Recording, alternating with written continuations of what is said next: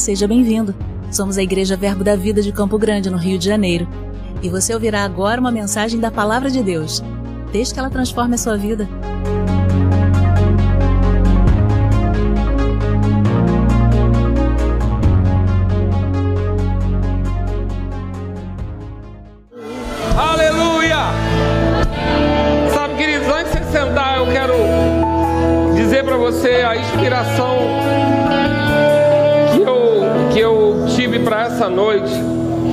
Curioso porque esse já vai ser o décimo culto. Décimo primeiro, décimo culto, décimo, né? Décimo culto da virada. A gente está aqui há 10 anos, entrou em junho, décimo culto. E sempre vem alguma coisa específica. Mas eu vou confessar uma coisa para você. Eu nunca me preocupei com o, no, o nome do culto.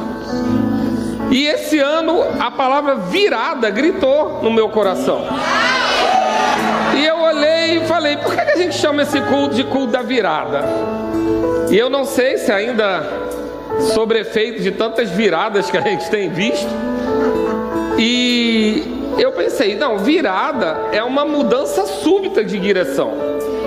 Virada é quando uma coisa está indo num caminho e ela de repente muda para outro lado. Isso não quer dizer que é um lado antagônico, mas necessariamente é uma mudança súbita. E em 10 anos eu nunca tinha olhado para esse nome, culto da virada para mim era o nome de uma programação, igual programação de domingo, com um nome como outro qualquer. Mas esse ano a palavra virada está gritando. E, e talvez você possa estar aqui, está tudo bem. E se está tudo bem, ninguém quer virar.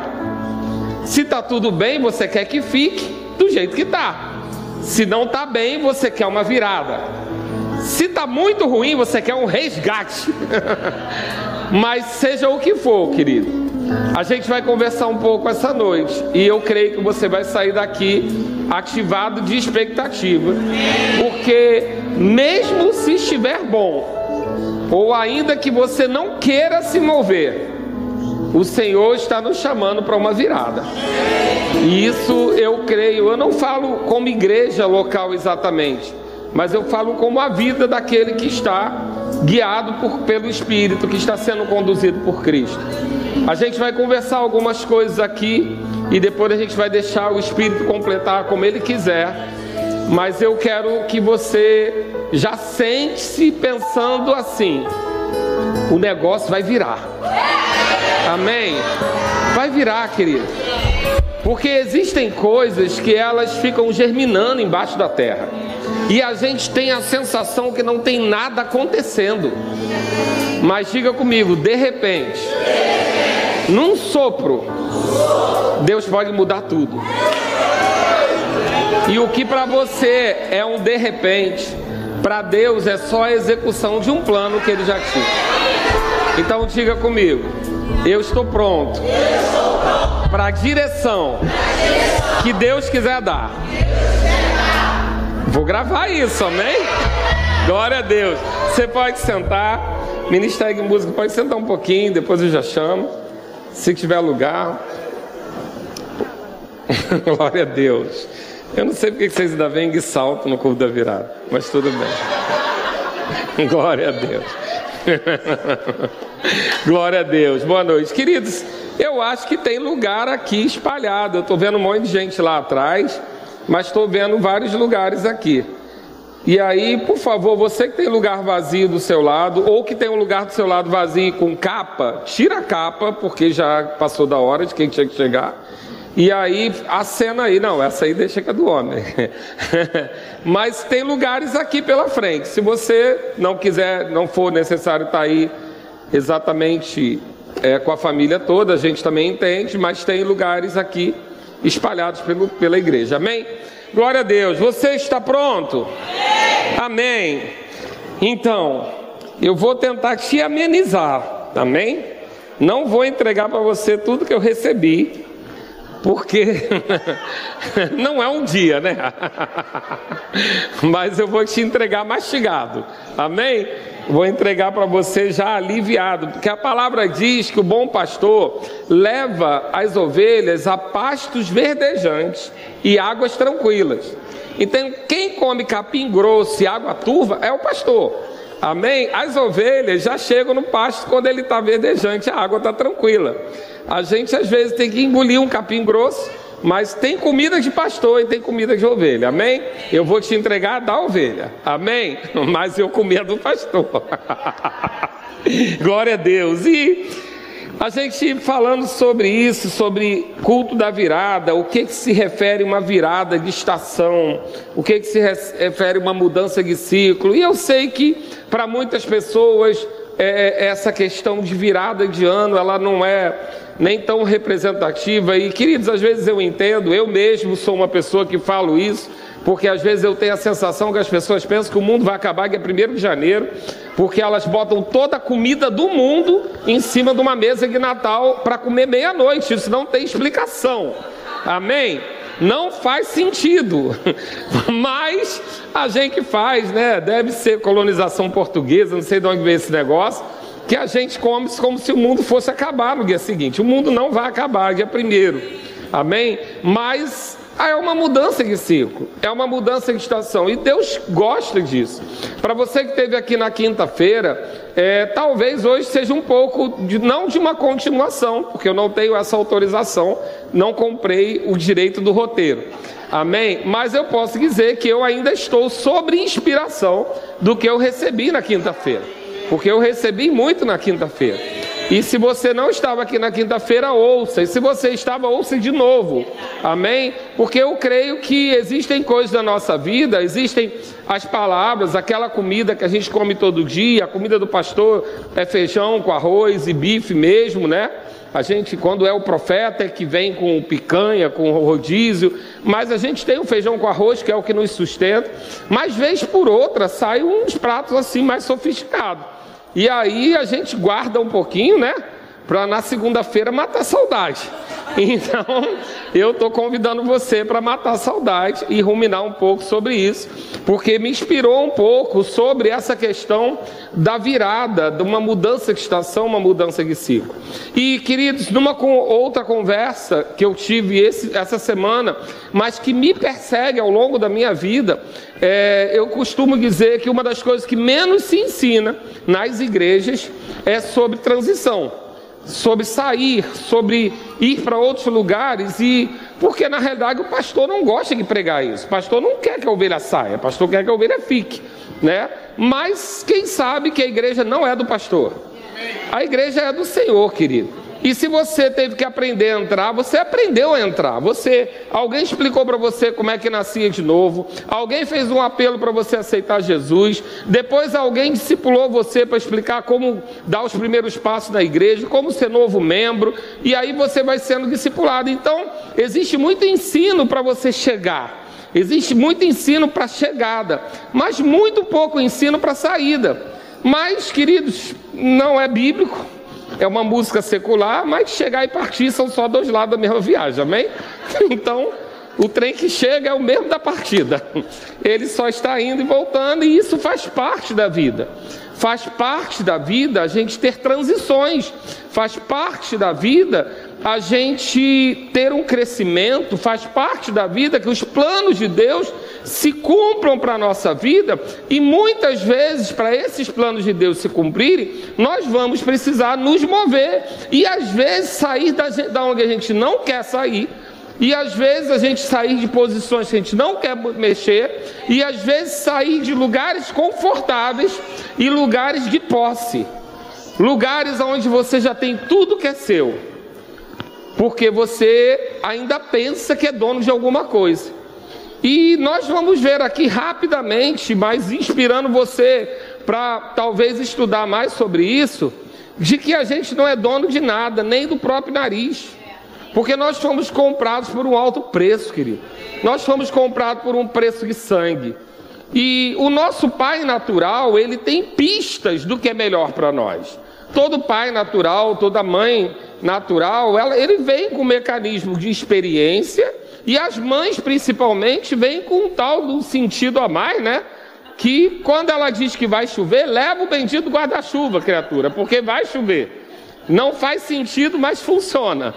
Então a gente tem essa percepção do pai natural. Mas, querido, Deus não é um pai natural para ter percepção. Deus tem convicção do seu futuro. Ele já esteve lá. E ele, mais que ninguém, sabe o que é melhor para você. E o que nós precisamos finalmente entender de uma vez por todas: de que nós não somos donos de nada, de que não há segurança em nada a não ser em Deus. Porque talvez a sua segurança já foi em recurso, talvez sua segurança, você que eu já estou com 54, eu sou, eu sou da época que acordei num dia, minha poupança tinha sido raspada e a minha segurança foi toda embora. Eu sou da época que o dinheiro era um num dia, no outro dia era outro. Eu sou de uma época que você ia no mercado e tinha que correr para o cara não trocar o preço antes de você chegar. Então, segurança nenhuma. A gente não tem segurança em governo, a gente não tem segurança em, em, em, nada, querido, porque está tudo bem, estoura uma guerra lá na ponta da China e chega aqui. Está tudo bem, de repente alguém fica gripado lá na China e chega aqui. Então não tem tá tudo bem sem ser em Deus. Amém? O que nós temos é uma convicção de que venha pandemia, venha crise, venha guerra, venha falta disso ou não, nós estamos em Deus mil caem do lado, dez mil à nossa direita, e você está aqui, você não foi abalado. Amém? Mas que se nós queremos viver essa segurança, nós confiamos em Deus para essa segurança. Mas eu quero te chamar hoje para um outro nível. Eu quero te chamar hoje para o nível de filho de Abraão. Eu quero te chamar hoje para o nível de alguém que não só nos ensinou sobre fé, mas ensinou sobre prosperidade. Alguém que aprendeu que por não ter tinha tudo. Alguém que aprendeu que nada possuía. E porque nada possuía, tudo vinha a seu alcance. Alguém que multiplicou sementes extraordinárias que repercutem até hoje na nossa vida. E ele deixou algumas referências para nós. E hoje eu quero tratar um pouco sobre isso e quero falar com você sobre alguns tipos de saídas que existem na nossa vida. Sabe, querido, se você está me vendo aqui como pastor há 10 anos dessa igreja, deixa eu contar uma história para você. Sabe quem foi o profeta que me convenceu a deixar tudo e entrar nesse negócio? Foi essa música que a gente cantou agora. Eu estava no carro dirigindo e uma pessoa do meu lado que não, não entenderia o que estava acontecendo e eu comecei a pensar uma coisa e Fernandinho respondia. E eu comecei a pensar e a música respondia. E aquilo, eu comecei a chorar no carro sem a pessoa ver. E ele foi tratando comigo. E essa frase, sai da tua terra, ó filho meu, foi algo muito extraordinário para a minha vida, muito marcante. Essa música é muito significativa para mim. Mas, querido, se não foi pela música, se foi de alguma outra maneira, em algum momento você ouviu sai. Que bom que três pessoas concordaram comigo. Mas deixa eu dizer uma coisa: a gente passa a vida inteira esperando o vai. Todo mundo quer ouvir o vai, mas ninguém gosta de ouvir o sai. Mas você não tem como ir para lugar nenhum se você não sair da onde você estiver. Então o sai é tão importante quanto vai. Eu tenho testemunhos bons e testemunhos ruins para contar para você. Porque muitas vezes eu queria sair só depois que ele dissesse para onde eu ia. E enquanto eu dizia, Deus, eu só vou enquanto você me disser para onde eu, eu, te, eu, che, eu vou chegar, ele dizia para mim, eu só digo onde você vai chegar depois que você sair. Só que existem motivos e causas para a gente sair. Existem motivos lícitos, existem motivos ideais e existem motivos que são os perfeitos em Deus. Nós vamos ver alguns que até são lícitos, mas que eles não devem guiar a nossa vida. Muitas vezes ainda o crente ele é guiado por circunstância. Ele sai quando está ruim. Agora, pensa comigo. Será que Deus planejou você para sair dos lugares pela porta dos fundos? Mas você está pronto para sair no auge? Um. Você está pronto para sair quando está tudo bem? Você está pronto para sair quando você tem o controle de tudo? Você está pronto para deixar o seu sucesso? Ou nós esperamos chegar o fracasso para sair, chegar a perda para sair, porque simplesmente olhamos para aquilo que possuímos e dizemos: eu não posso deixar isso tudo. Mas quando perdemos isso tudo, perguntamos para Deus: aonde, para onde vamos? Mas eu creio que hoje é um culto de virada. É um culto onde você vai pensar: eu não vou mais esperar perder para sair. Eu vou sair quando Deus mandar. Porque, querido, deixa eu dizer uma coisa: Deus não vai mandar você sair de um lugar alto para você ir para um lugar, para você viver no lugar baixo. Você pode até descer por um tempo, mas Ele vai te deixar no final, no lugar mais alto que você saiu. Por quê? Porque não é nada teu. E o que Deus quer de você? Deus quer saber quem possui quem. Porque Deus criou o mundo e depois que criou o mundo, ele criou o homem e disse: Dominai sobre a terra. Deus não disse: a terra vai dominar você. Você vai dominar a terra.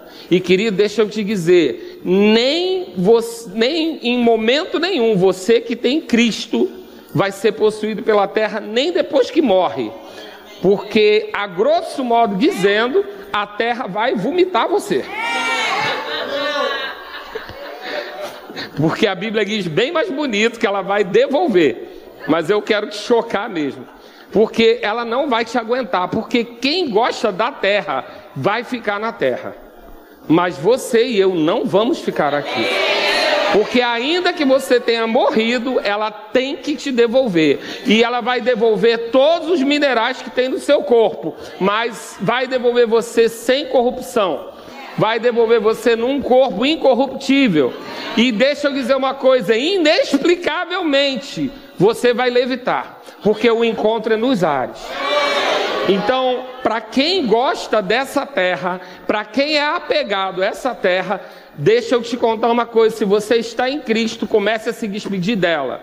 Se você não está em Cristo e gosta dessa terra, fica tranquilo, é aqui mesmo que você vai ficar. Só não é na parte de cima. Porque quando tudo acabar, é lá embaixo que fica. Amém? Você gostou dessa parte? Mas é isso, querido. A terra não pode possuir você. As coisas desse mundo não podem te possuir, porque Deus criou você para possuir a terra, mas a terra não pode possuir você. Então, existem coisas que nós achamos que possuímos, mas elas não são nossas. E se elas são nossas, elas não podem nos possuir, a ponto de Deus dizer, sai e você dizer, mas o que eu tenho? Você vai entender que o que você tem sem Deus não é nada. Então, aprender a transição é aprender a sair na hora certa, quando Deus diz. E muitas vezes, como foi com Abraão, você não vai saber para onde. Mas você e nós estamos entrando no ano de inspiração. E a gente vai ser esticado nesse negócio de aprender a obedecer sem entender. Amém? Só de reconhecer. Então, abre lá comigo em Gênesis 11. Vamos ver um exemplo rápido de alguém que foi movido pela circunstância ou talvez pela dor. Gênesis 11, versículo 24. A gente está falando sobre a família de Abraão. Viveu Naor 29 anos e gerou a Terá. E depois que gerou a Terá, viveu Naor 119 anos, gerou filhos e filhas. Viveu Terá 70 anos e gerou Abraão a Naor e a Arã. Diga comigo, Abraão, Naor e Arã. São estas as gerações de Terá. Terá gerou Abraão, a Naor e a Arã, e Arã gerou a Ló. Então Arã era o filho mais novo que deu a ele o primogênito. Terá tinha, tinha três filhos e o mais novo deu a ele o neto primogênito. Era alguém muito especial para ele o filho caçula, mas que deu, provavelmente caçula, eu acredito pela ordem que está aqui, não estudei sobre isso, mas que deu a ele o neto primogênito. Só que a Bíblia diz lá no versículo 28: Morreu Arã na terra de seu nascimento, em Ur dos Caldeus, estando será seu pai ainda vivo. Então, um pai precisou enterrar um filho que tinha que ainda deixou um outro filho. Então é um momento de muita dor. Ninguém, eu costumo dizer que ninguém veio com a peça de fábrica para esse tipo de ocasião. A gente realmente, somente com a ajuda do Espírito Santo, consegue passar por uma situação dessa. Eles não tinham ainda o Espírito Santo, mas a, a, aquela situação era uma situação de muita dor. Ela é muito curta na Bíblia, mas eu quero esticar esse pensamento com você. Um pai que tinha três filhos, o filho, um filho dele dá a ele o neto primogênito, e ele tem que enterrar esse filho e ainda ver o, o, o neto ficar órfão. Muita dor, os irmãos perderam ele. Houve dor nesse momento. E a Bíblia diz que no versículo 31, depois dos outros dois filhos estarem casados, que terá, tomou terá a Abraão, seu filho, e a Ló, filho de Arã, filho do seu filho, e a Sarai, sua nora, mulher de seu filho Abraão, e saiu com eles de Ur dos Caldeus. Então é muito comum e até lícito, naturalmente falando, que a gente deseje sair do lugar da nossa dor. O lugar que lembra, imagina, um pai está no lugar e ele ali viu aquele filho crescer, ele viu aquele filho casar, aquele filho ter um filho, e agora aquele filho não está lá. A dor está ali, está sendo lembrada. Não é necessário, mas é comum que por sobrevivência a gente queira mudar de ambiente, querer sair do lugar da, daquela dor. É, é, algo naturalmente aceitável e compreensível que haja essa movimentação. Mas ainda assim, sem julgar terá, que a gente não vai fazer isso, porque é uma dor que só quem, quem pode dizer quem viveu, mas sem julgar terá, nós vamos entender que não foi uma saída guiada por Deus, foi uma saída guiada por uma circunstância, pela alma, pela dor, que não é ilícita, mas ainda assim não é uma, uma, uma condução de Deus. E Terá sai daquele lugar, e ele sai do lugar da dor. Mas curiosamente, a gente vê que Terá tinha um destino. A Bíblia diz que lá no 31 ainda, que ele saiu com Urde dos Caldeus para ir à terra de Canaã. Então havia um destino. Há um destino para ele. Ele sabe onde ele quer chegar. E queridos, isso não é tão difícil para nós. Nós temos, mesmo que subjetivamente, mesmo que não com toda a compreensão, algo dentro de nós que grita onde a gente tem que chegar, que grita qual é o nosso destino, o nosso propósito, o nosso lugar a alcançar. No fundo, no fundo, todos nós sabemos o que Deus tem de alguma forma depositado em nossas vidas. E quando a gente olha para o que está depositado em nossa vida e a gente olha para um lugar onde está faltando aquela peça, a gente sabe, meu lugar é lá. Ali é minha, o motivo da minha existência. É esse quebra-cabeça que eu completo. Então, esse lugar do destino, nós temos algo dentro de nós sinalizando. Muitas vezes existem conflitos por conta de cultura, por conta do que os nossos pais disseram, por conta daquilo que a gente viu. Quem tem irmão sabe, comparação, que é do, do inferno. Mas quem tem irmão, eu brinco que Marcela é filha única, e, e às vezes eu brinco com ela sobre isso, de quem não tem irmão, porque o irmão é um senso de comparação absurdo. Porque a gente mede o nosso sucesso pelos nossos familiares mais próximos. E é comum acontecer isso. Então, tudo isso está dentro da gente, e a gente com a nossa alma, às vezes bagunça um pouco, mas se procurar, lá dentro você sabe o seu destino tem algo que aponta, tem algo que é só o que te dá alegria, tem algo que é o que admira. É muito comum que quando você vai a um ambiente onde tem alguém que está no destino que você gostaria de estar, você queira estar perto dele, você queira conversar com ele. São pessoas que te atraem. E que às vezes outras pessoas nem entendem o que você vê nessa pessoa. Não sei, mas ele está lá no lugar onde eu quero estar. Então, a gente tem essa nota do destino. Então a gente sabe onde a gente está e a gente sabe onde quer chegar. Qual é o grande mistério a ser revelado? O caminho. A Bíblia diz que Deus, Ele é quem sabe os pensamentos, os planos que tem a nosso respeito. São planos de paz e não de mal. Mas para dar qual fim? O que você sabe, o que você deseja. Então, o, o caminho é que é dele. Onde você está? Você sabe onde você está. Pode ser no lugar de dor, pode ser no lugar de sucesso, pode ser no lugar de fracasso momentâneo, pode ser no lugar de deserto, pode ser no lugar de grande alegria, mas você sabe onde você está. E você sabe ou tem uma nota do lugar onde você quer chegar. O que nós precisamos buscar em Deus? O tal do caminho. Porque a gente até pode, todos, todo mundo pode chegar no lugar onde tem que chegar, mas não quer dizer que você vai chegar da melhor forma.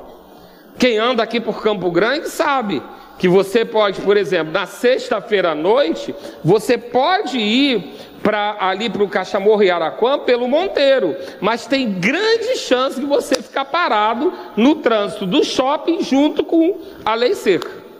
Então o caminho você vai chegar, mas não é o melhor caminho. Normalmente a gente troca o WhatsApp. Tem lei seca aqui, muda de lugar. Não porque bebemos, amém, querido? Mas é porque o trânsito para. Amém? Vez por outra, um ou outro sai embriagado do culto e dá problema. Mas fica isso, é história interna, amém? então, volta para cá. Então, nós podemos chegar, vamos chegar. Mas o que, que você quer? O melhor caminho. Você não quer ficar parado no trânsito de shopping, você não quer ficar parado no trânsito de lei seca, você não quer ficar. Você quer chegar e quer chegar da melhor forma. E quem sabe essa melhor forma? Diga comigo, é Deus. Por quê? Porque Ele te criou. Ele conhece o seu equipamento, ele conhece o seu propósito e onde chegar. Então, nós temos às vezes essa saída, esse sair pela circunstância ou pela dor. É lícito, não ninguém está julgando terá. Mas Perceba uma coisa: existe um caminho, e o texto continua dizendo que ele saiu para ir à terra de Canaã, foram até Arã, onde ficaram. Ele saiu para ir aonde? Ele ficou aonde? E Arã era o nome de quem? Do filho que ele morreu. Muitas vezes você vai sair do lugar da dor e vai ficar no lugar da memória. Não adiantou nada. Porque você saiu do lugar da dor, mas levou a dor com você e vai ficar preso no lugar da memória. Arã não chegou a Canaã, é, é, Terá não chegou a Canaã. Terá morreu com duzentos e poucos anos em Arã. Ou seja, saiu do lugar da dor para passar a vida que de alguma maneira não foi mais tão produtiva, para morrer no lugar da lembrança. Porque alguém que saiu do lugar porque perdeu o filho Arã vai morar em qualquer lugar do mundo, menos em Arã. Não é verdade? Mas o que nós temos que tomar cuidado? Se quando nós tentamos fugir da dor, nós saímos do lugar, nós saímos do ambiente, nós mudamos o convívio, mas deixamos a dor dentro de nós. Queridos, existem lugares aonde você vai sair, que Deus vai até te tirar de lá, vai resgatar você. Mas se o lugar é da dor, só você pode decidir sair de lá. O lugar da dor, só você é capaz de sair desse lugar. E eu estou dizendo que você nunca mais vai sentir nada? Não, estou dizendo isso não. Cada um conhece a sua luta e a sua dor. Eu só estou dizendo que você tem como sair do lugar onde aprisiona você, aonde a dor algemou você, aonde a dor paralisou você, aonde a dor está dizendo, está colocando em você o medo de dar o próximo passo. Esse lugar é você que sai. E aí vamos ver mais um pouquinho. Então Terá nos deu esse exemplo de alguém que saiu sem ser por uma direção, e nós não estamos julgando ele, por uma circunstância, por uma dor, mas ele ficou como? No meio do caminho. Porque a real saída não aconteceu. Aquela dor virou memória para ele. E quando a dor vira memória e ela vira memória de estimação, querido, você está corre um grande risco de ficar aprisionado para sempre. Existem pessoas, e eu, como pastor, faço muitos gabinetes, e as pessoas têm muitas dores. Queridos, deixa eu dizer, nesses 10 anos, se um dia eu fosse autorizado e pudesse escrever as histórias que eu recebo aqui, eu vou dizer para você: cinema perde. Porque, como o pecado transtornou as coisas e como pessoas são sofridas, inclusive nas suas próprias famílias. Como ainda existe abuso de uma forma absurda. Como existe, como é grande essa, essa, essa, esse mal ainda no nosso meio. como as pessoas sofrem com adultério, com violência doméstica, como as pessoas sofrem com abandono paterno. As pessoas sofrem de muitas formas. Mas existem pessoas que elas no gabinete, elas me contam a sua dor como testemunho da onde Deus colocou agora. E tem pessoas que contam a sua dor como lugar de memória. Quase uma maneira de justificar o porquê eu não ando. E isso é uma decisão nossa. Deus não vai conseguir resgatar você daquilo que está dentro de você. Deus pode resgatar você para tirar você de um lugar ou outro quando você quer. Mas se você quiser ficar preso em algum lugar, Deus vai respeitar. Vai sofrer, vai ficar triste, mas vai respeitar. Então, existem lugares onde a gente precisa saber que a gente precisa dizer basta. Eu preciso sair daqui. E independente disso, nós vamos perceber que existem lugares do caminho que não são lugares onde a gente quer chegar. Jesus sai, de Judéia para Galiléia, mas ele tem que passar em Samaria. E não era um bom lugar naquela época passar em Samaria. Existem lugares que estão no meio do caminho. Existem coisas que estão no meio do processo. E muitas vezes nós estamos perdendo o melhor da chegada porque não queremos passar por aquele caminho. Mas o caminho, ele é necessário. O caminho faz parte. Aquele Jesus só pôde libertar aquele gadareno porque ele atravessou aquela tempestade, porque ele atravessou aquele barco, veio pressão contrária, mas se eu sei onde eu tenho que chegar, se eu sei que, que eu, se eu sei que tem uma palavra de Deus para eu chegar do outro lado, querido, pode vir tempestade, pode vir vento, pode vir terremoto, pode vir tudo. Paulo naufragava, mas sabia que ele tinha que chegar em Roma. Jesus sabia que aquele barco tinha que chegar do outro lado. Então, se você tem uma palavra de Deus, o caminho pode até não ser maravilhoso, mas querido, se foi Deus que mandou, você vai chegar lá. Se não foi a dor que te guiou, se não foi a memória que te guiou, se não foi a circunstância que te guiou, você vai chegar. E por que, que eu estou dizendo isso? Porque nós temos muitos exemplos bíblicos. Eu não vou ter tempo de falar todos eles. Mas lembra de todos, que todos os, os homens de fé da Bíblia, homens e mulheres de fé. Muitos deles estavam em circunstâncias inquestionáveis para chegar onde chegou. Pensa em Raabe, uma prostituta, sabendo que o nome dela estaria no livro da fé da Bíblia, citado como uma das pessoas de fé.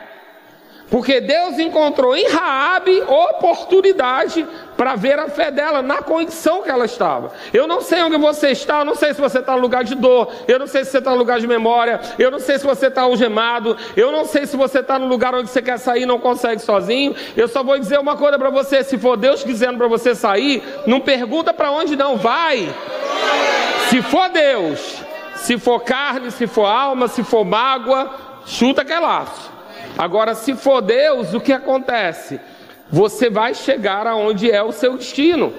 O que ele está fazendo? Ele não está alterando o seu destino, ele está só escolhendo o melhor caminho. Amém? Então nós vamos ver isso e vamos perceber isso quando a gente vai entendendo que terá, viveu esse momento de passar pela memória, de viver essa trajetória, de, de, de viver um momento de dor, mas o que acontece? Terá, havendo vivido 205 anos, morreu em Arã. Ou seja, esse não é o melhor caminho para a nossa vida. O caminho de ser guiado pela circunstância, pela dor, pelo sentimento, pela mágoa, nenhum desses leva a gente a lugar algum. Mas existe um sair de Deus que ele é diferente. E é ele que eu quero apresentar para você. Mas antes dele, eu quero dizer para você que Deus fala muitas vezes, sai.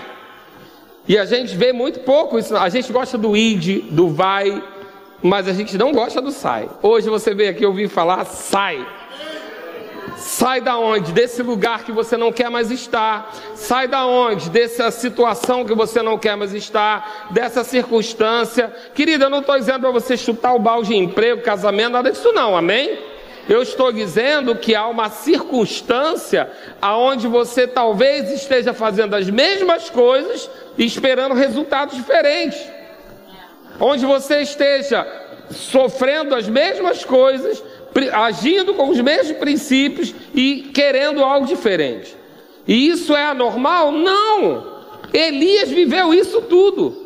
Porque nem sempre os comandos de Deus são simples para nós. Mas qual é a diferença? Em Deus e sob a segurança da palavra dele, o Espírito Santo vai pegar junto, querido. E se tiver que voar, vai voar. Se tiver que andar na água, vai andar. Se tiver que fazer, vai fazer. Porque foi sob a palavra que Jesus vem, que, poderia, que é, também significa sai do barco, que Pedro andou sobre as águas. Porque se a palavra é dele, é ele que honra por essa palavra. E muitas vezes nós estamos paralisados no como. Como vai ser? Como vai ser? Como vai ser? Mas aonde eu vou chegar? Qual o lugar de segurança que eu tenho? Deixa eu dizer para você, a gente não tem esse lugar de segurança sem ser em Deus. Sem ser o lugar de segurança é o lugar de obediência, é o lugar de saber que você está no centro da vontade dele. Amém? Então, quando a gente para um pouco para pensar sobre isso e a gente lembra de Elias sofrendo a pressão de Jezabel, Elias vai para baixo do zimbro e Elias diz uma coisa que talvez você que está aqui hoje precise ouvir. No auge da sua crise, embaixo daquele zimbro, Elias diz: Eu não sou melhor que os meus pais. E o que, que ele está dizendo ali? Meus pais não conseguiram, eu não vou conseguir. A minha família não conseguiu, eu não vou conseguir. Ninguém na minha família conseguiu o diploma, não vou conseguir. Deixa eu dizer uma coisa: isso não existe mais para você. Você é nova criatura em Cristo. E o caminho que Deus tem para você é muito além da onde seus pais chegaram. É muito além da onde sua família conseguiu chegar. Então, naquele momento de tristeza, Elias disse: Eu não sou, eu sou do mesmo nível do meu pai. O que, que eu pensei que eu era? Você não pensou nada, foi Deus que disse sobre você. É na sua Bíblia que está escrito que você é mais que vencedor. É na sua Bíblia que está escrito que você é próspero. É na sua Bíblia que está escrito que Jesus levou sobre si as dores e as enfermidades. Se sua mãe morreu de câncer, se sua avó morreu de câncer, seu pai morreu de câncer, foi a vida deles. Você é nova criatura em Cristo Jesus. Você recebeu um DNA novo. Você agora é filho daquele que cria todas as coisas. Você é filho daquele que não tem doença. Você é filho daquele que resolve criar o que não existe. Então, você não vai só até onde seus pais foram. Você não é limitado pela sua genética humana. Você não é limitado pela sua família. Você não é limitado pelo seu DNA natural. Você tem o DNA de Deus. Esse DNA leva você aonde o seu Pai Celestial disser que você vai chegar. Amém, querido? Então Elias estava lá em depressão, embaixo do zimbro. E aí Deus aparece para ele e pergunta: O que que faz aqui? O que você está fazendo aqui? Esse não é o lugar que eu quero você. Não é esse o seu caminho. Elias ainda insiste e vai para a caverna. E lá em 1 Reis 19, dizendo lá que ele estava se escondendo, diz Deus para ele: Sabe o que, que Deus diz, diz para ele? Sai! Sai dessa caverna! Sai desse lugar! Sai dessa prostração! Sai! E querido, a gente não dá atenção a essa palavra, mas a Bíblia tem muito sai que eu separei aqui para você, mas você pode separar na sua Bíblia. A gente está sempre esperando o vai, mas tem dia que Deus vai dizer sai. Dessa circunstância, sai dessa prostração, levanta a sua cabeça, muda essa circunstância, muda a direção, dá uma virada nesse negócio. Amém, querido? E muitas vezes você só vai descobrir esse destino quando você sair daquele que está te prendendo. Porque o que Deus faz? Vai, Arão, Abraão, sai da tua tenda.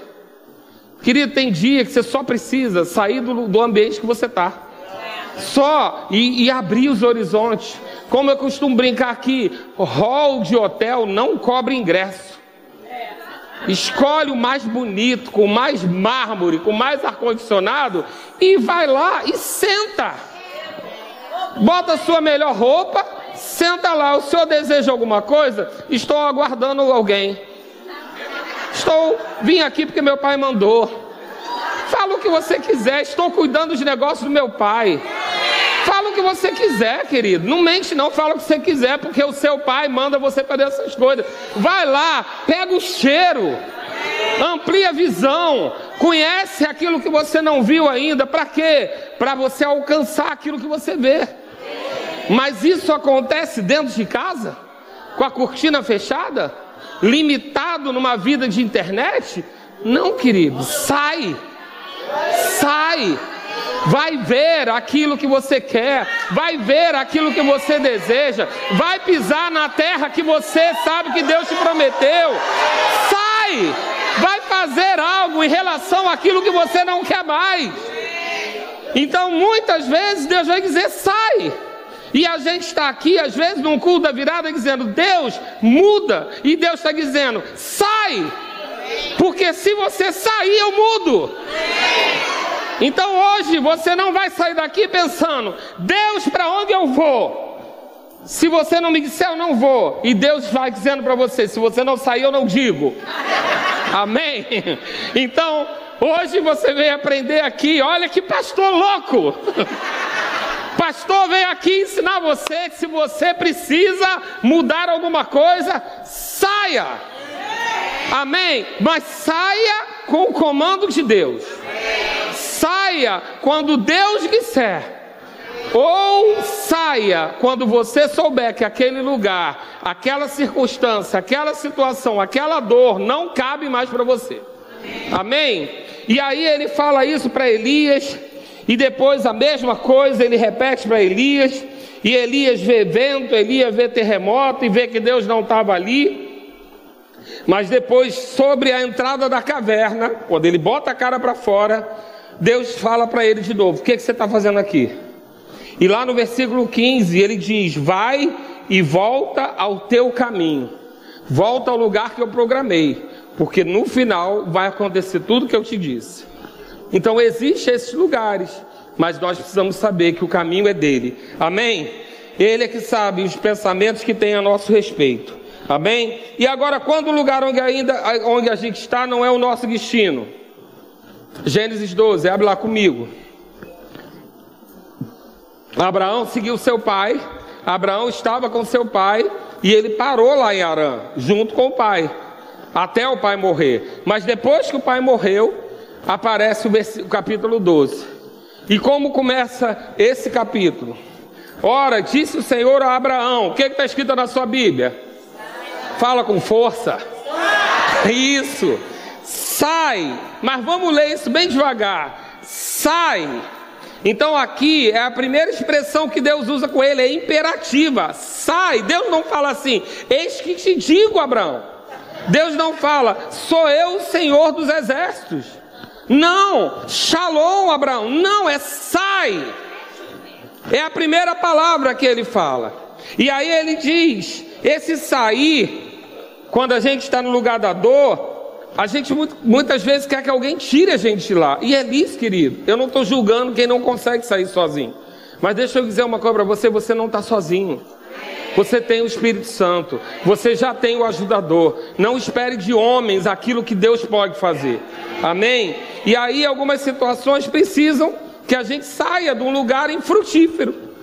Um lugar onde você não está dando fruto, querido, não precisa Deus dizer, você precisa mudar alguma coisa.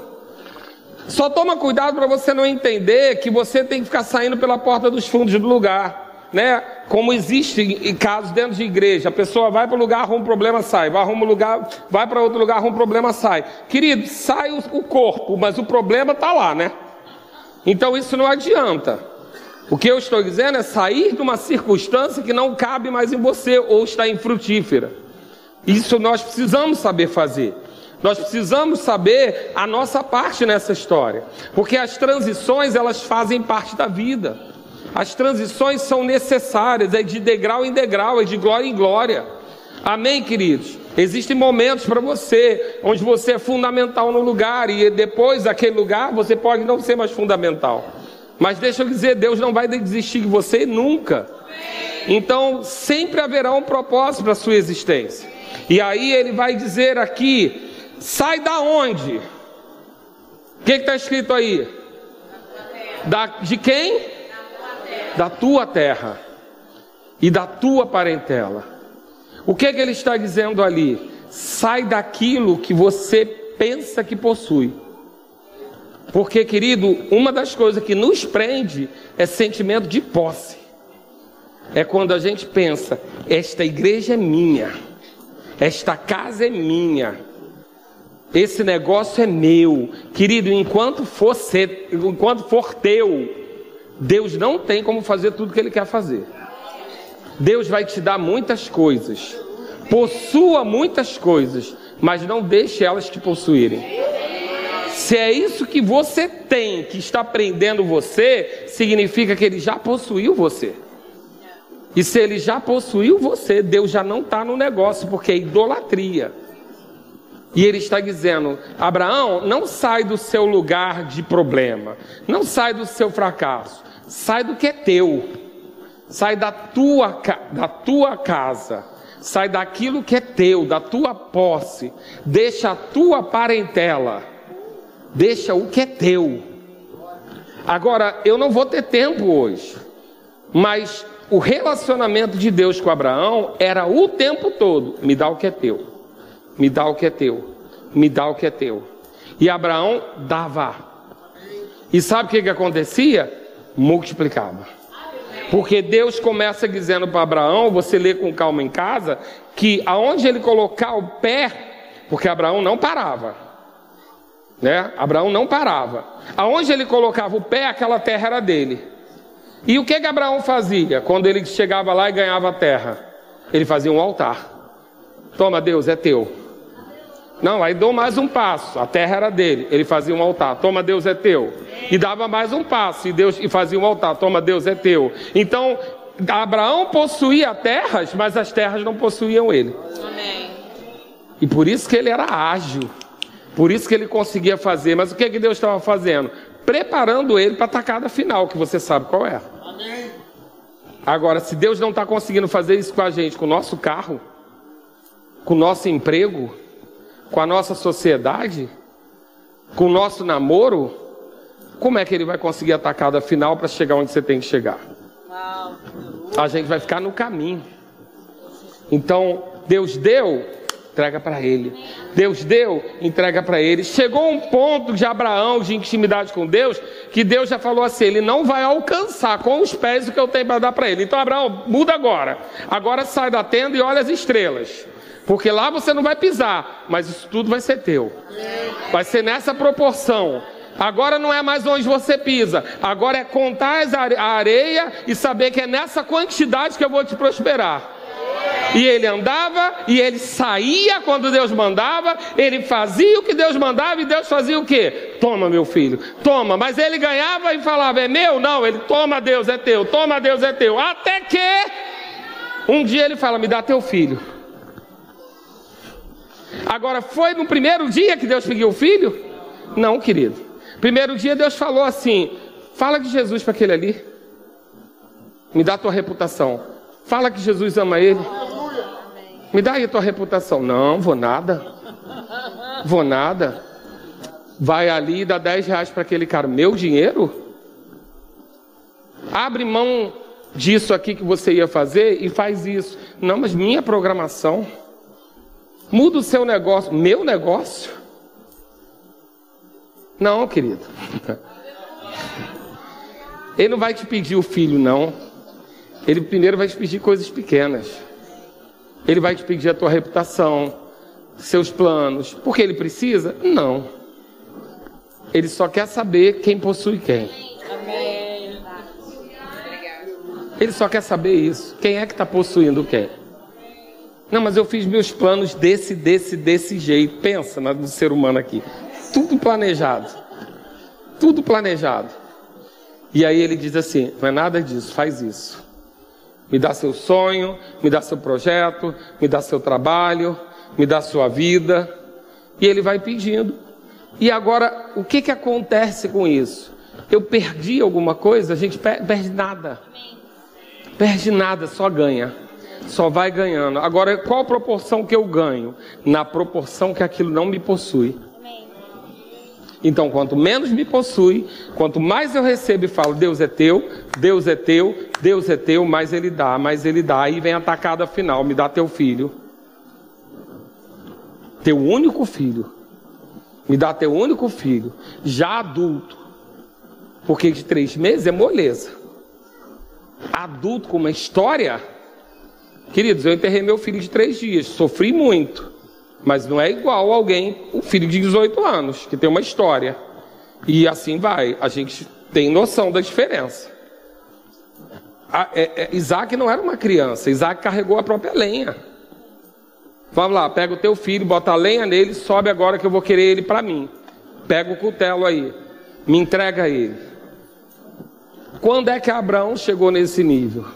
Foi porque teve muitos sais no meio do caminho sai daqui, sai dali, sai daqui, deixa isso, deixa aquilo, entrega isso, entrega aquilo. Muitas vezes Deus pedia, muitas vezes era só Abraão já no fluxo. Agora chegou no dia onde ele fez a maior entrega e que por conta dessa entrega você e eu estamos aqui. Porque eu fico imaginando Abraão olhando a colheita, né? Porque, querido, deixa eu explicar uma coisa para você. Semente, se você plantar morta, ela vive. Agora, se você plantar fruta, a fruta apodrece a semente. Então, o fruto a gente não enterra, a gente enterra a semente. A semente, ela morre e ela vai dar muitos frutos com muita semente. Agora, se você pegar um fruto cheio de semente e enterrar, apodrece tudo junto. Então, você não vai apodrecer frutos. Você não vai enterrar sonhos, você não vai enterrar planos de Deus. Você vai começar a agir como Ele está dizendo para você. Você está pronto para a virada? Você está pronto para sair da tua terra, se for necessário, para sair da tua parentela, para sair da tua posse, para sair dos teus planos, para deixar Deus conduzir o caminho e para levar você para o lugar onde você quer chegar? É essa proposta dele. Sai da tua terra, da tua parentela, da casa do teu pai e vai para onde? Para o lugar que eu vou te mostrar. Ainda vou te mostrar, não mostrei agora, vou te mostrar. Deus quer mostrar o próximo passo. E Ele quer nos tratar por inspiração. E a gente vai chegar no destino. Concluindo a história para você, Abraão foi parar em Canaã. Lá em Canaã, aonde Arã, aonde Terá saiu para chegar, e não chegou porque ficou no caminho da memória, Abraão chegou por obediência a Deus. Então, a gente quer uma virada, a gente vai ter que aprender a sair. Você não ficou tão feliz, não, mas tá bom. A gente vai ter que aprender dos lugares aonde já não cabe a gente, não pertence, trocar roupas que já não combinam com a gente trocar comportamentos que já não podem continuar existindo, com, é, deixar lugares e, e ambientes onde a gente sabe que a gente é oprimido e não avança. Lugares onde até você entrou achando que ia influenciar, mas ninguém quer ouvir. Então, querido, existem lugares, existem circunstâncias e existem condições onde você tem que sair. Mas e se não for desses lugares ruins? E se for do lugar que tá bom, tá bombando, você tá no auge. E se Deus disser para você, sai agora, você está pronto? Deixa eu dizer uma experiência própria. Ele já fez isso comigo. E eu quis voltar, como aquele que Jesus falou, quis voltar para me despedir dos meus pais, né? Cuidar da minha família antes que obedecer. E se eu tivesse obedecido, eu e a minha família estaríamos muito melhor. Porque quando Deus disser para você, sai do que está bom, é porque dali em diante ele já está vendo o que vai acontecer.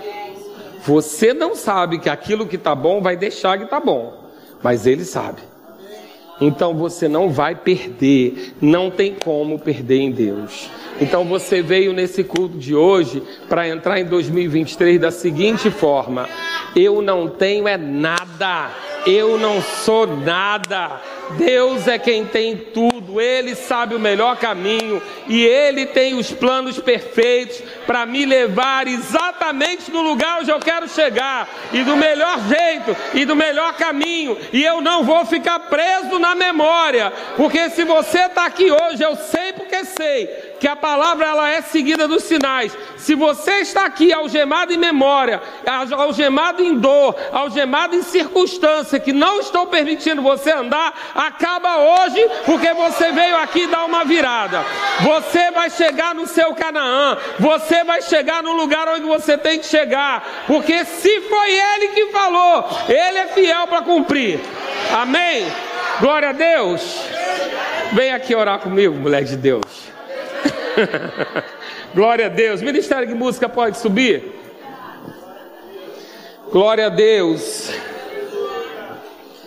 Gênesis 13, 12 diz assim: Habitou Abraão na terra de Canaã, Canaã, e Ló lá na cidade da Campina e armando a sua tenda. No versículo 14, disse o Senhor a Abraão, depois que Ló se separou dele: Ergue os olhos e olha, desde onde está o norte, para o sul, para o oriente e para o ocidente. Você já parou para pensar o que significa isso? Fica de pé.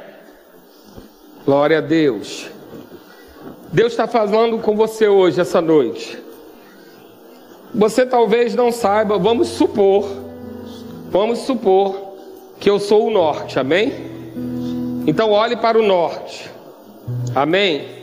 Agora olhe para o que você entende que possa ser o Oriente. Você pode fazer isso? Olha aí, pode errar. O norte está aqui, o Oriente vai ser outro lugar. Então olha, mira está dizendo que o Oriente é para lá. Então olha para lá. Olha para o Oriente. É para você olhar, é para fazer com o corpo. Glória a Deus. Agora olha para o sul. Agora olha para o ocidente. O que que Jesus, o que que Deus está fazendo com Abraão? Uma visão de 360 graus. É o que Deus está fazendo com você hoje. Porque se você ficar olhando só para o mesmo lugar, só para o mesmo pensamento, ouvindo só as mesmas pessoas, só quem concorda com você, só quem pensa igual a você, só quem come igual a você, você não vai a lugar nenhum. Vai ser necessário você olhar para o norte, para o oriente, para o sul, para o ocidente. O que é que Deus está dizendo? Amplie a sua visão. Olha o que tem à sua volta. É o que Ele está falando aqui com Abraão e está falando com você nessa noite. E agora Ele diz: porque toda essa terra que vê, eu te darei, e a ti e a tua descendência para sempre. Agora não é mais pisar e possuir. Pisar e possuir é uma fase da nossa vida. Pisar e possuir é uma fase. Existe uma fase que Deus está nos chamando agora, que não é mais só pisar e possuir, é olhar 360 graus, conseguir descobrir tudo que tem à minha volta e dizer: tudo isso vai ser alcançado, tudo isso vai ser meu. Então, olha para o norte, agora olha para o oriente de novo, agora olha para o sul, agora olha para o ocidente e diga: tudo isso que eu vejo, eu posso alcançar em Deus. Obediência, se eu andar inspirado por Ele, se for Ele que disser para eu sair, eu vou sair. Se for Ele que disser para eu deixar o que é meu, eu vou deixar. Se for Ele que disser que aquilo que eu possuo não é meu, eu vou obedecer, porque eu vou andar sob a inspiração divina. E assim como foi com Abraão, eu vou conquistar aquilo que Ele planejou para nós. Amém? Glória a Deus. Aleluia, aleluia. Oh, glória. Eu vou só colocar algo que está no meu coração. Quando Abraão vai para Canaã e ele fica lá e ele faz a sua vida naquele lugar, Canaã é uma região muito grande. Ele passeia por toda aquela região. Em muitos momentos, como o pastor falou, sempre indo de um lugar para o outro, construindo altares ao Senhor, o Senhor multiplicando a sua renda, a sua fazenda, seu gado. E Abraão tem a sua vida ali, e ali ele cria Isaac, Isaac também tem a sua vida ali, Isaac casa, e aquilo vai passando de geração a geração. Em um determinado momento, o povo de Deus, ele sai da terra de Canaã, ele vai, ele é escravizado no Egito, passa um tempo bem grande lá no Egito, fora da sua terra. Depois Deus levanta um homem chamado Moisés para libertar o povo do Egito e levar o povo de volta para Canaã, de volta para aquela terra que manava leite e mel verdadeiramente. Quando Deus fala de, com Abraão para Abraão sair do que seria o Iraque, o Iraque era uma região deserta. E Deus leva Abraão a Canaã, porque em Canaã, apesar de tudo ao redor de Canaã ser um deserto árido e infrutífero, Canaã era uma região frutífera. Em Canaã havia fruto grande. Em Canaã havia produção de mel, por isso a terra que mana leite e mel, havia mel verdadeiramente em Canaã. Então, quando Deus tira o povo do Egito, da terra da escravidão, e leva o povo de volta para a sua terra, para Canaã. O que hoje é toda a região de Israel, parte da Síria, faixa de Gaza, toda aquela região do Oriente Médio, era conhecida como a Grande Canaã. E Deus leva o povo para lá. Moisés tira o povo do Egito, passa pelo povo no deserto até chegar bem próximo de Canaã. Mas Josué é que faz o povo entrar em Canaã de volta à sua terra, a terra frutífera. E eu creio mesmo, queridos, que como o pastor recebeu do Senhor, essa virada vai ser, como ele falou, para aquilo que não está bom começar a ser bom, para aquilo que está bom ficar melhor, uma virada mesmo na nossa vida. Só que antes do povo entrar na terra, Deus dá a instrução para que os espias olhem a terra e vejam o que tem na terra e tragam as informações. Então eles ainda não estavam na terra, eles ainda estavam num lugar árido, eles ainda estavam no deserto, vamos dizer assim, eles ainda não tinham entrado naquela terra. E alguns vão à terra espiar e voltam da terra com o fruto da terra voltam da terra com cachos gigantes de uva, voltam da terra com muitas frutas. Aquilo que estava na terra, que eles ainda não tinham entrado, Deus antecipa. Eles não tinham entrado na terra, mas eles já estavam comendo do fruto. Eles comeram do fruto antes de entrar na terra. Deus está disposto a antecipar coisas na nossa vida. O Scott Webb ministrou aqui um tempo atrás e ele falou sobre, sobre a mulher cananeia. E aquela mulher teve um encontro com Jesus. E durante o ministério terreno de Jesus, a Bíblia diz que ele veio para os que eram seus, ele veio para o povo judeu. E aquela mulher não era o alvo de Jesus quando ele estava aqui no seu ministério terreno. Jesus veio para o mundo, mas enquanto ele estava aqui como homem, ele precisava alcançar primeiro o povo judeu. Aquela mulher não era alvo de Jesus naquele momento. Por isso que Jesus diz: Eu não vim para você agora, mulher. Eu não vou poder fazer nada por você agora, mulher. Porque quando eu morrer e eu ressuscitar, aí sim todos os gentios vão usufruir das bênçãos. Mas enquanto eu estiver aqui como homem, eu vim para o povo judeu, para aqueles que tinham aliança em Abraão. Mas sabe que a fé daquela mulher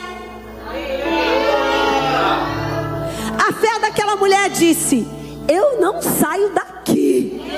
Se essa bênção não for antecipada. Não era o tempo dela receber ainda. Mas ela disse: Mas eu não vou sair daqui enquanto eu não receber. E a Bíblia diz que Jesus antecipa aquilo que ela só iria usufruir lá na frente. Depois da sua morte, da sua ressurreição, por causa da fé dela, por causa da perseverança dela, por causa da determinação dela, por causa da vontade dela agarrar a bênção. Jesus, está bom, mulher, eu vou antecipar aquilo que você só ganharia depois. Eu creio, queridos, que o Senhor hoje, Ele vai começar uma antecipação na nossa vida. Ainda pega isso, ainda que 2023 ainda não seja aquele seu ano extraordinário, mas eu declaro e creio, debaixo da unção da profecia, da inspiração que vem de Deus, eu declaro e creio sobre a sua vida, que 2023 será sim o ano da antecipação. Aquilo que está programado para a sua vida, ainda lá na frente, em 2023, você já vai começar a usufruir,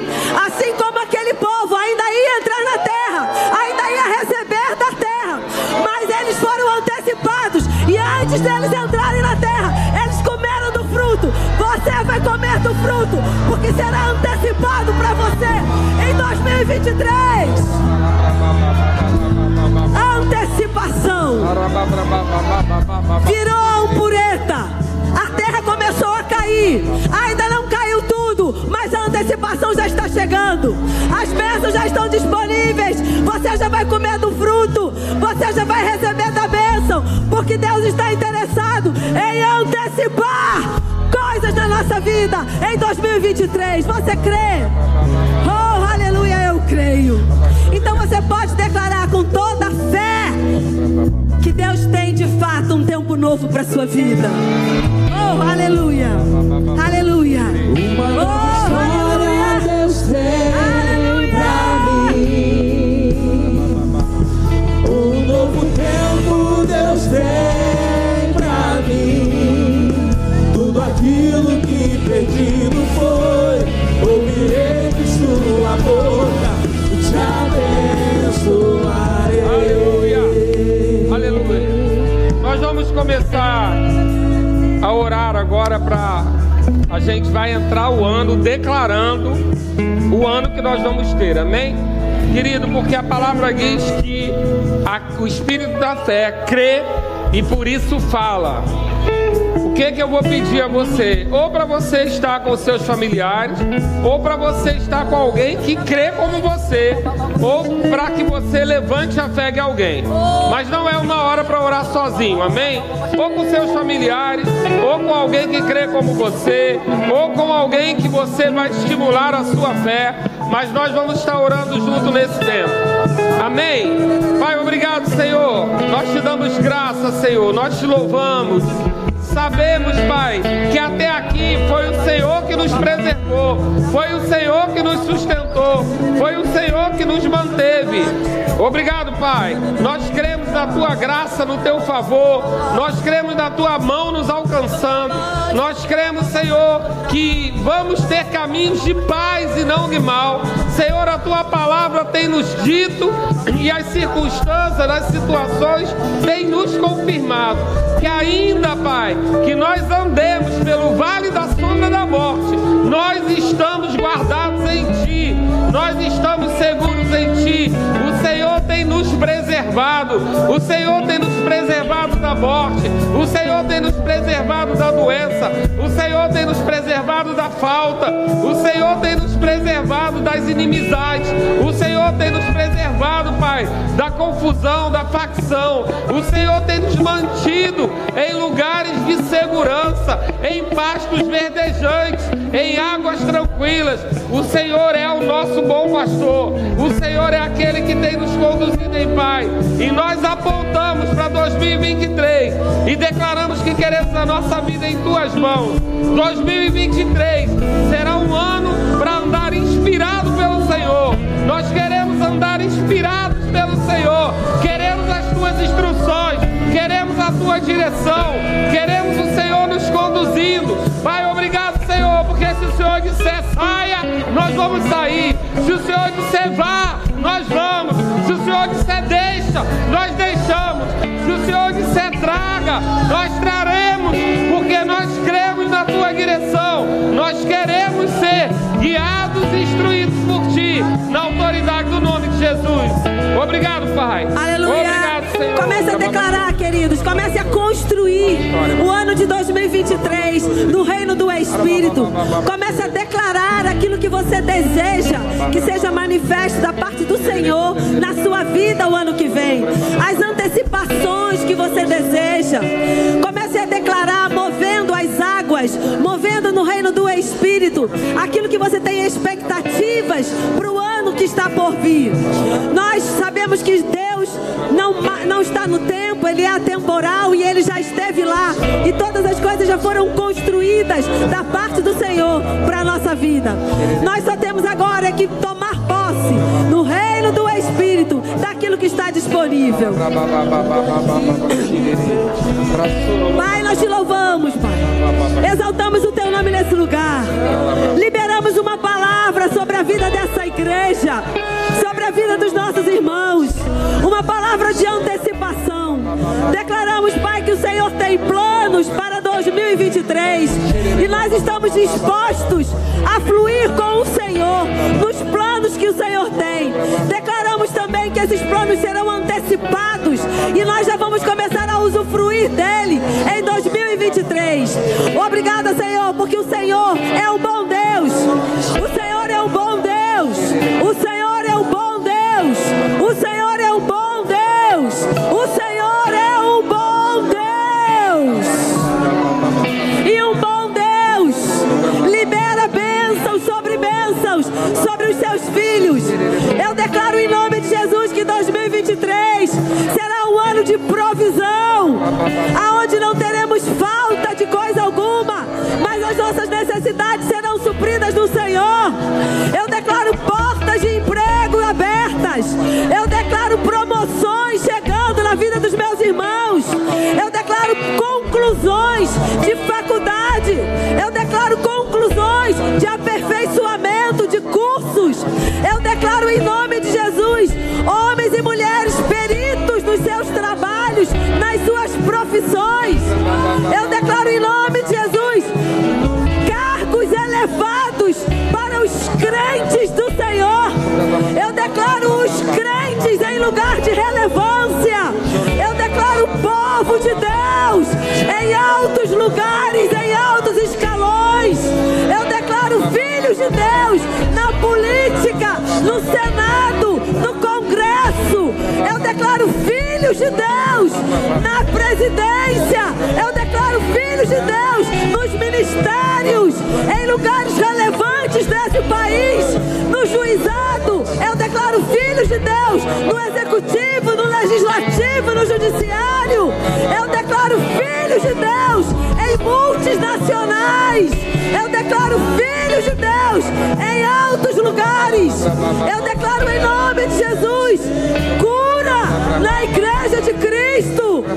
cura nas famílias, cura no corpo, na alma.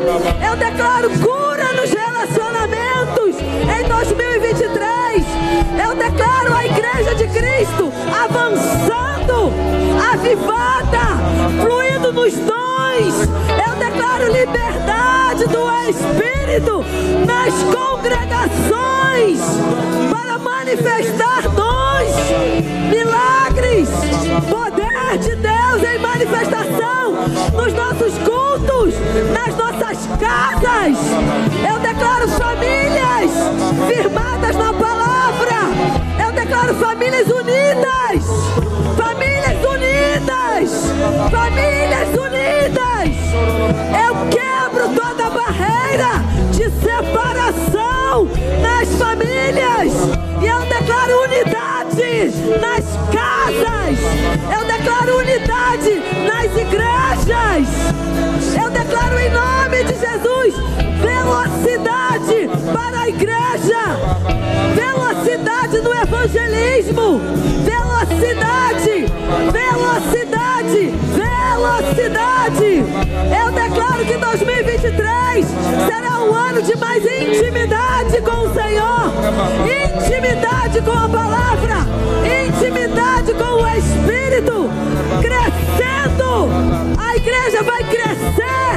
em ousadia, em intimidade, em inspiração.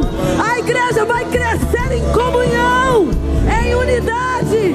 Eu declaro em nome de Jesus as riquezas, riquezas, riquezas chegando para os filhos de Deus.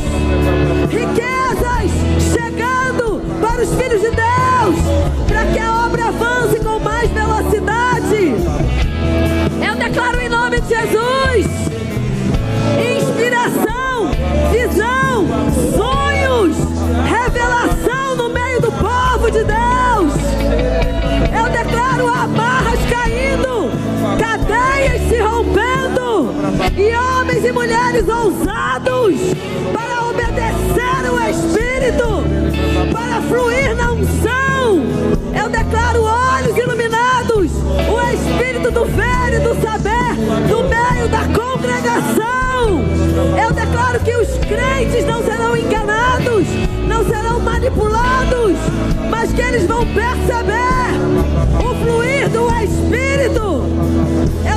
em nome de Jesus a manifestação de Jeová Jiré no meio do povo, o Deus da nossa provisão.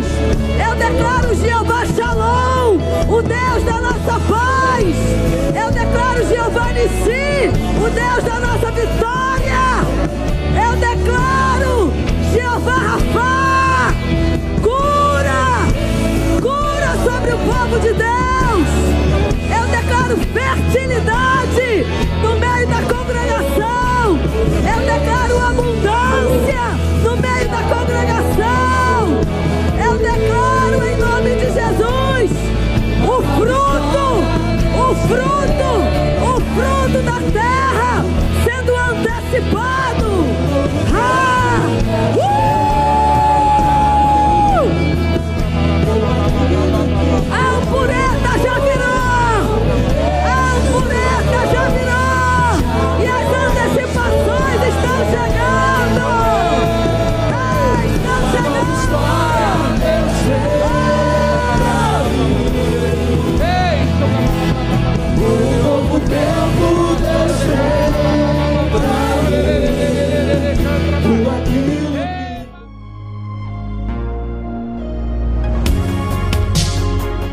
Ouça outras ministrações em nosso site verbodavida.com barra Campo Grande RJ. Nos acompanhe também em nossas redes sociais, Facebook, Instagram e YouTube. Seja abençoado na prática dessa palavra.